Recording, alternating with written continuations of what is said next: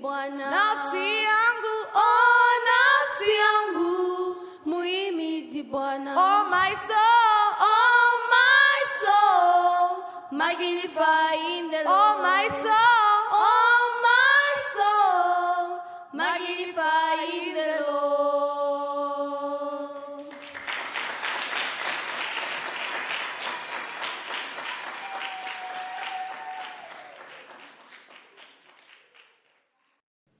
Min rubrik idag är Våga tro på mirakel. Eh, och jag ska lägga ut lite text och ord kring det. Vi börjar med Matteus 17 och 20. Jag börjar lite mitt i där. Om ni har tro bara som ett senapskorn ska ni säga till detta berg, flytta dig dit bort, och det kommer att flytta sig. Ingenting ska vara omöjligt för er. Ingenting ska vara omöjligt för er. Har någon av er sett ett berg flytta på sig? Kan ni räcka upp handen? Är det någon som har bett den bönen? Eller något liknande? Jag tycker att det är en liten tankeställare att han har lovat oss. Ber vi ens de bönerna? De flesta av oss är väl här idag för att vi har en tro stor eller liten, som ett senapskorn, men kanske ändå en tro. Och oavsett var vi befinner oss så vill han utmana oss, att vi får ta steg vidare och växa i vår tro. Det går inte att jämföra tro. Och som tur är så är det ju ingen varken tävlan eller prestation. Jag tror att alla längtar efter en tro, att Gud har lagt ner den längtan i människan. Men det har blivit så mycket förvirring att man ska skapa sin egen tro och man vet inte var man ska söka någonstans. Människan är vilsen. Min chef kom till mig förra veckan. Då hade hon varit på ett möte i Svenska kyrkan. Hon sa, jag var på Svenska kyrkan idag. Eh, visst är det där du är med? Så fick jag förklara var, var jag hör hemma. Vi fick ett väldigt fint samtal. Hon sa att ja, det var så härlig stämning och jag kände att fast jag inte har någon tro så kände jag att jag skulle vilja göra någonting och engagera mig där. Och då fick jag tillfälle att berätta att jag skulle prata just om tro idag. Hon bjöds in, men hon, hon skulle faktiskt till en annan kyrka idag på ett dop. Men hon sa att hon kommer igen en annan gång. Se. De senaste månaderna har jag funderat själv kring min tro. Jag har ju trott i hela mitt liv, men vad består min tro av? Tror jag till hundra procent? Lever jag min tro fullt ut? Växer jag i min tro och vågar jag tro på mirakel? Det finns många frågor och vi har ju inte alla svaren, men jag vill dela lite kring mina tankar och vad Guds ord säger. Guds ord är ju tydligt. Om vi läser i Romarbrevet 10 och 17 står det tron kommer av predikan och predikan i kraft av Guds ord. Kristi ord. Låt oss be. Tack Gud för att du är här idag. Tack för din helige Andes närvaro, Herre. Tack att du vill röra var och en idag. Tack för det ord som du vill förmedla idag. Tack att du skalar bort det som kommer från mig och att det är ditt ord som ska komma fram, Jesus. Tack att du möter var och en där den befinner sig. I Jesu namn. Amen.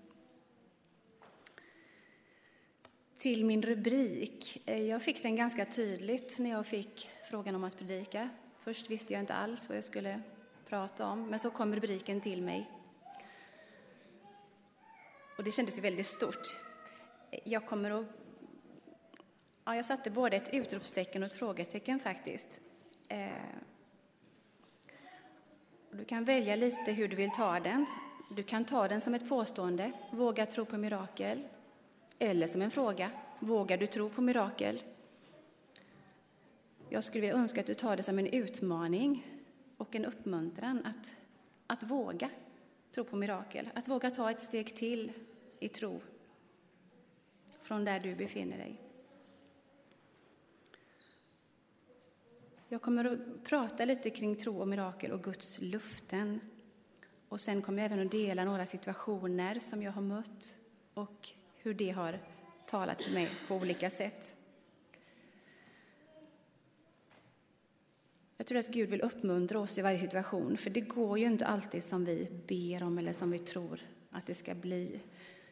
Och vi faller och vi blir besvikna, men att vi reser oss upp och tar, tar ytterligare steg i tro framåt. I Johannes 1 och 18 står det Ingen har någonsin sett Gud, den enfödde, alltså Jesus, som själv är Gud och i Faderns famn har gjort honom känd. Och i Hebreerbrevet 11 och 1 står det att tron är en övertygelse om det man hoppas, en visshet om det man inte ser. Och det vi ser, det är ju ganska enkelt att tro på. Men det vi inte ser, ingen har någonsin sett Gud. Ändå är vi så många som tror på honom.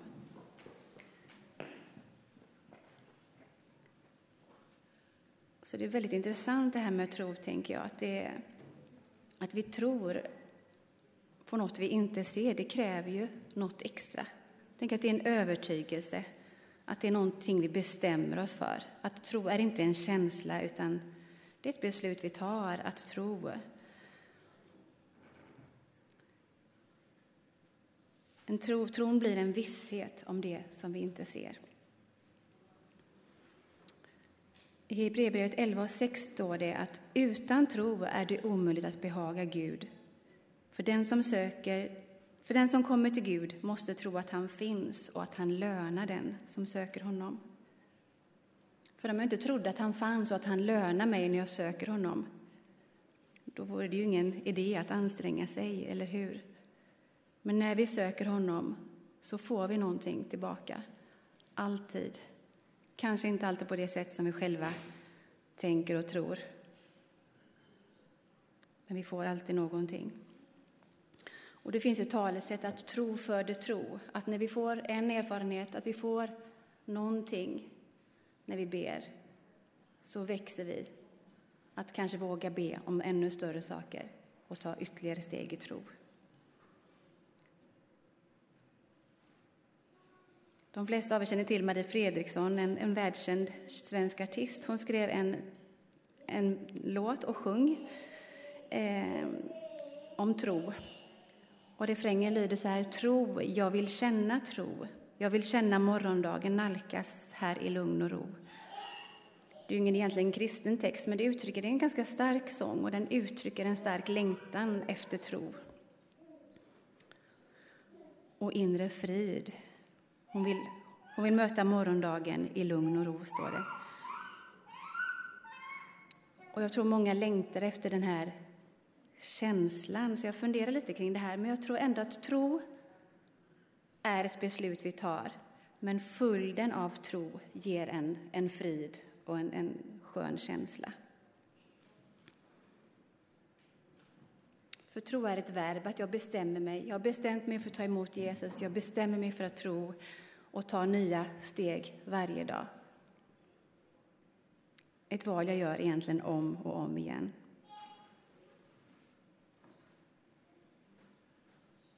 Jag gillar att träna och springa en del, så jag såg lite liknelser i det. Att, att träna, det är också ett verb, något man gör. Känns det alltid bra? Det känns inte alltid så bra just innan. Det är lite motstånd att komma ut. Och det känns inte alltid bra innan, det känns inte alltid bra under tiden. Men i princip alltid känns det skönt efteråt. Så att springa är ett verb, att träna är ett verb, att tro är ett verb. Och känslan efteråt. Vi kanske inte tror på det just då, att man är så engagerad, men när man bestämmer sig och gör det så ger det en god eftersmak. I träningen kan det bli att man känner sig sund och nöjd med sig själv i tron att man får en inre frid.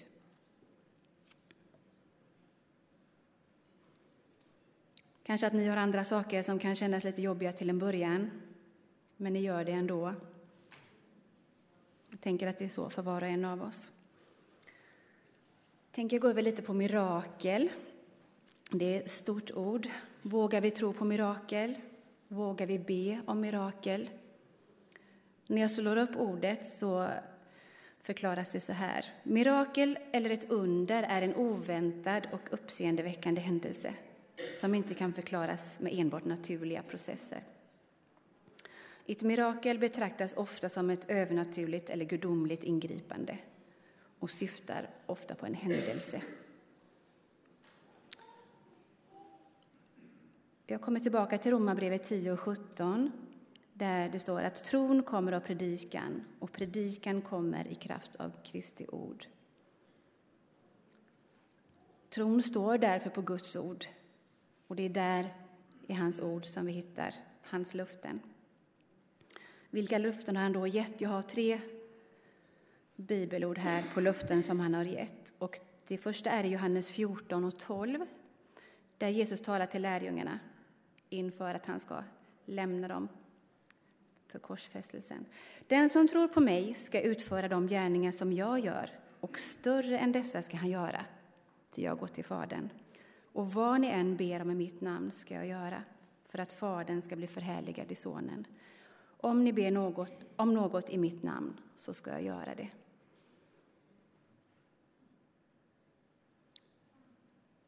Den som tror på mig ska utföra de gärningar som jag gör, alltså som Jesus gjorde, och större än dessa ska han göra. Det säger han till dig och mig som tror. I Matteus 17 och 20, det har vi också läst innan, om ni har tro bara som ett senapskorn ska ni säga till detta berg, flytta det dit bort och det kommer att flytta sig. Ingenting ska vara omöjligt för er. För skojs skull letar jag fram ett senapskorn där hemma. Ser ni den lilla pricken? Om tron är så liten, nu är det en limfläck som blev lite mörk så den kanske förstärker. Men det är väldigt litet. Men med den lilla, lilla tron ska vi kunna förflytta berg. Och det är ett löfte han har till oss. Och det tredje i första Johannes brev 5 och 4 till 5. Ty allt som är fött av Gud besegrar världen, och detta är den seger som har besegrat världen, vår tro. Vem kan besegra världen utom den som tror att Jesus är Guds son? Alltså, vem kan besegra världen om inte ni?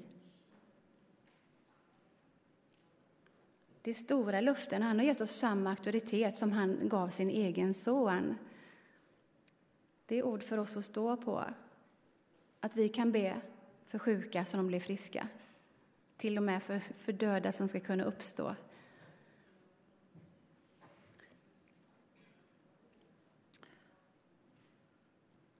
Och så hade jag tre olika situationer som jag vill berätta om. En del har jag varit med i själv och någon har jag bara sett vid sidan om. Men jag har fått tankeställare i min tro. Jag är med i en bönegrupp där vi är några tjejer som träffas försöker träffas varannan vecka. Det lyckas inte alltid, men vi kallar varandra systrar. Vi har en messengergrupp också där vi kan följa upp dagligen. Så nu innan så har de bett för mig så att vi bär varandra i stort och i smått. Eh, och vi ber mycket för varandras livssituation, kring våra familjer, arbete, församling och där vi befinner oss. För att vi ska stå starka och kunna möta vardagen med och gå med Jesus. Och en av tjejerna har haft en riktigt tuff arbetssituation i ganska många år och vi har bett och vi har bett. Och vi har bett om att hans vilja ska ske. Och det har hänt vissa saker som har fört henne i en viss riktning men hon, hon har inte mått bra för det har varit alldeles för tufft för henne och vi har sett henne alldeles utmattad och förtvivlad många gånger. Och i somras kände vi så här att nej, nu vill vi inte se dig så här förtvivlad och i botten längre. Det här kan inte vara meningen, att du ska ha det så här. Så vi frågar henne, vad vill du? Vad är din önskan? För vi pratar mycket i termerna av Gud, låt Guds vilja ske och, och, och, det är fint och det är bra. Men han säger, be om vad ni vill och ni ska få det.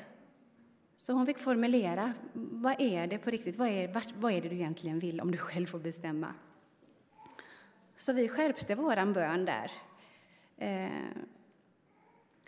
och vi fick en väldigt härlig bön och vi kände att någonting hände. Och nu, tre månader senare, så är hon helt ute, på, eller är hon inte kvar i den situationen som hon var. Och, ja, men vi fick en tankeställare att vi ber så snällt ibland, att vi får komma med tydliga önskningar inför honom.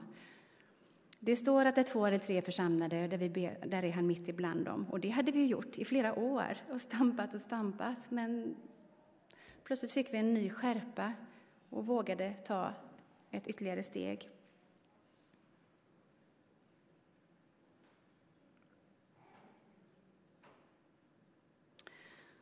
Ett annat ord också som pratar in i den situationen är Johannes 16 och 32. Se, den tid kommer, ja, den har redan kommit och ni ska skingras var och en åt sitt håll och lämna mig ensam. Det är också inför korsfästelsen som Jesus pratar till lärjungarna. Men jag är inte ensam, ty Fadern är med mig. Detta har jag talat till er för att ni ska ha frid i mig. I världen får ni lida, men var vid gott mod. Jag har övervunnit världen. Så han har faktiskt inte lovat att det ska vara enkelt. Det står i världen får ni lida, men han är hela tiden med oss. Och det är summan av Guds ord som är sanning. Eh, det är tufft ibland, men han går alltid med oss.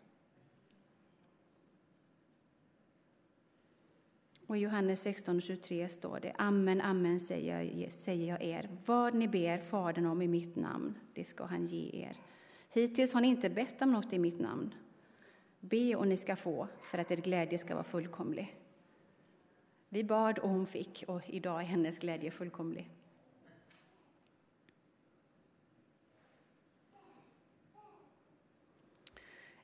Nästa situation, det är kallar Wahed. Ni som känner oss vet att vi har en afghansk pojke hos oss som heter Milad. Eh, han kommer från Afghanistan men uppvuxen i Iran. Hans pappa heter Wahed. Och 2015, det år som Milad kom hit, då, då fick de lämna Iran för där levde de illegalt och fick fly till Afghanistan där de från början hörde hemma. På vägen dit blir pappa Wahed tagen av talibanerna och eh, efter det så hörde de inte ifrån honom. Familjen blev kvar någon månad i Afghanistan men blev utsatta och hotade av den egna familjen och de fick fly tillbaka till Iran. Och sen fortsatte Milad vidare till Sverige. Och Milad har ju försökt, för hans mamma har haft en tuff situation med bara hans småsyster hemma, att försöka flytta henne kanske till något annat land. Hon har inte velat flytta på sig, för hon har tänkt att min man kommer tillbaka. Och vi har lite grann skakat på huvudet att man kommer inte tillbaka från talibanerna, man kommer inte ur deras grepp. Så vi bad inte ens om det. Tänkte att han, han lever ju inte längre. Vi, vi bad för hennes situation och för barnen. Men förra hösten, i november, så var det släktingar som hörde av sig och som hade sett Wahed i Pakistan. Och på själva vår julafton tog de hem honom till sig. Då hade han lyckats fly från talibanerna. Han hade smugglat opium från Afghanistan till Pakistan över bergen. Ett tufft arbete han har gjort under ett antal år, men lyckades fly så på julafton kom beskedet och på juldagen fick Milad prata med sin pappa för första gången på, på fem år. Över fem år. Och det ser jag verkligen som ett mirakel. Men vad jag skämdes för är att vi bad inte ens för den situationen. Jag hade inte ens tro för att be om det. Han säger att be om vad ni vill, men jag hade gett upp. Och då tänker jag på situationen i Markus 9, och 22 om pappan som, kommer med, som har en son med en stum ande och han kommer till Jesus. Först kommer han till lärjungarna som ska driva ut den onda anden, men lärjungarna misslyckas. Och han kommer vidare till Jesus och säger Om du kan, så förbarma dig över oss och hjälp oss. Jesus svarar om, om du kan, säger du, allt förmår den som tror. tror. Genast ropade barnets far jag tror, hjälp min otro. Där fick jag mig verkligen en tankeställare att ja, det var ett mirakel, var det ett bönesvar? Jag har inte ens bett om det. Men Gud har omsorg och han kom tillbaka. Men vem är jag att begränsa Gud och inte våga be om det? Jag tänker vi behöver, vi behöver vidga våran tro. Så återigen, tro är en övertygelse, vi bestämmer oss. Att tro utan gärningar är död.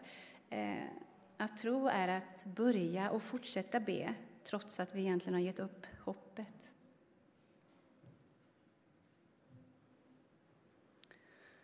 Mitt tredje exempel är Susanne, en nära vän sedan barnaåren.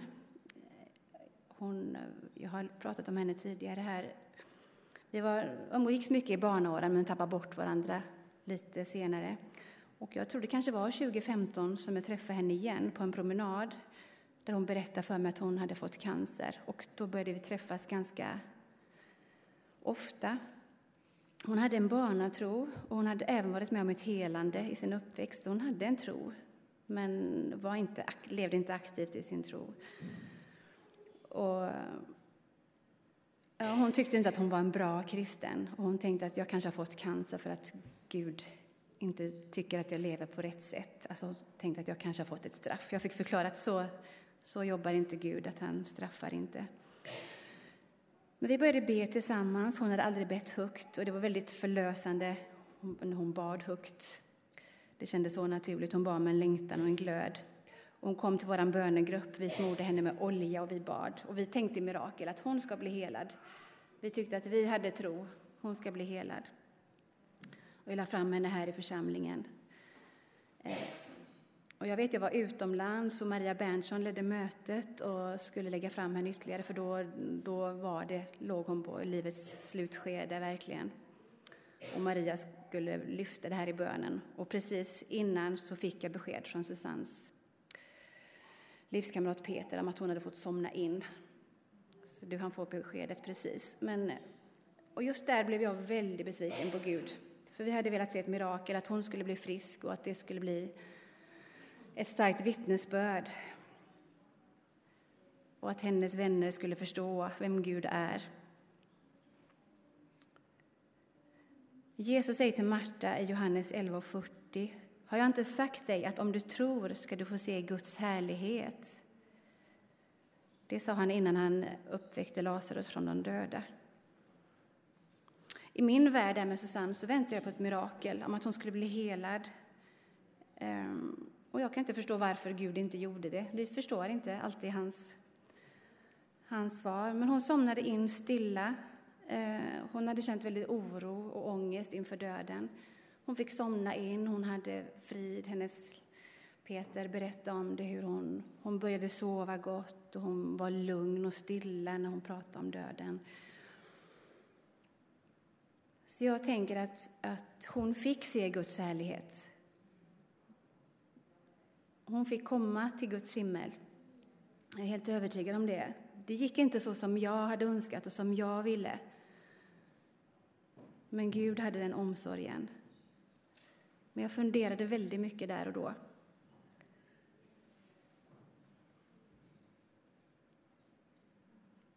Och han gjorde en djup förvandling i hennes liv och hon, hon fick se Guds härlighet, tänker jag.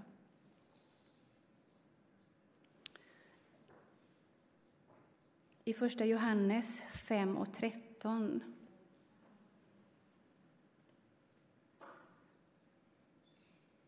Detta skriver jag till er för att ni ska veta att ni har evigt liv, ni som tror på Guds namn. Och detta är den tillit vi har till honom, att om vi ber om något efter hans vilja så hör han oss. Och när du vet att han hör oss, vad vi än ber om, så vet vi också att vi redan har det som vi har bett om. Han vet ju redan innan vad vi kommer att be om. Kanske därför ibland vi upplever att vi får ett bönesvar fast vi till och med har glömt att be om det.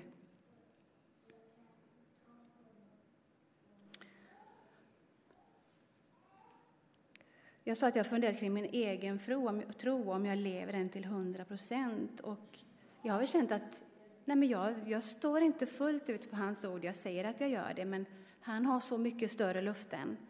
Jag tror kanske och lever det här, men han vill vidga vår tro. Det finns så mycket mer att få. Och där jag vill ge oss alla hopp och tro och mod om att våga ta ett steg till. Att inte du och jag begränsar Gud. För han är oändlig, han har all makt. I första Petri brev 2.24 står det att våra synder bar han i sin kropp upp på korsets trä för att vi skulle dö bort från synderna och leva för rättfärdigheten. Och genom hans sår har vi blivit helade. Han har så tagit all vår synd och all vår sjukdom på sig. Och det också utan att vi ens har bett om det, tog han detta på sig. Det för ju ändå tanken vidare. Han tog all vår synd. Betyder att vi är fria från synd? Vi gör inga dumma saker.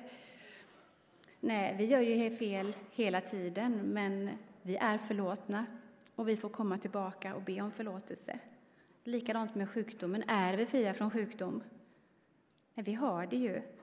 Men han har tagit den på sig, så att vi behöver börja tacka för den. Inte tacka för sjukdomen, men tacka för att han har tagit den på sig. Jag tänker också att vi får komma inför honom och be om helande, precis som vi ber om förlåtelse. Man kan tycka att det är dubbelt att, att be om någonting som vi redan har fått, men jag tycker det är Guds logik att vi får komma inför honom med allt, även om vi redan har det.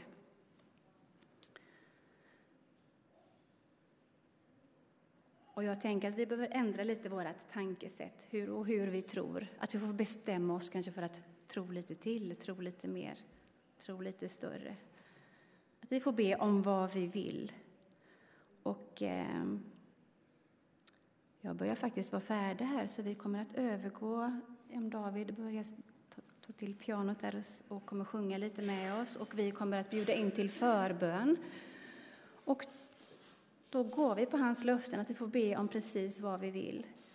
Och det är stort och smått. Så vi kan be för sjukdomar, vi kan be för relationer, vi kan be för nycklar vi har tappat bort eller vad det kan handla om.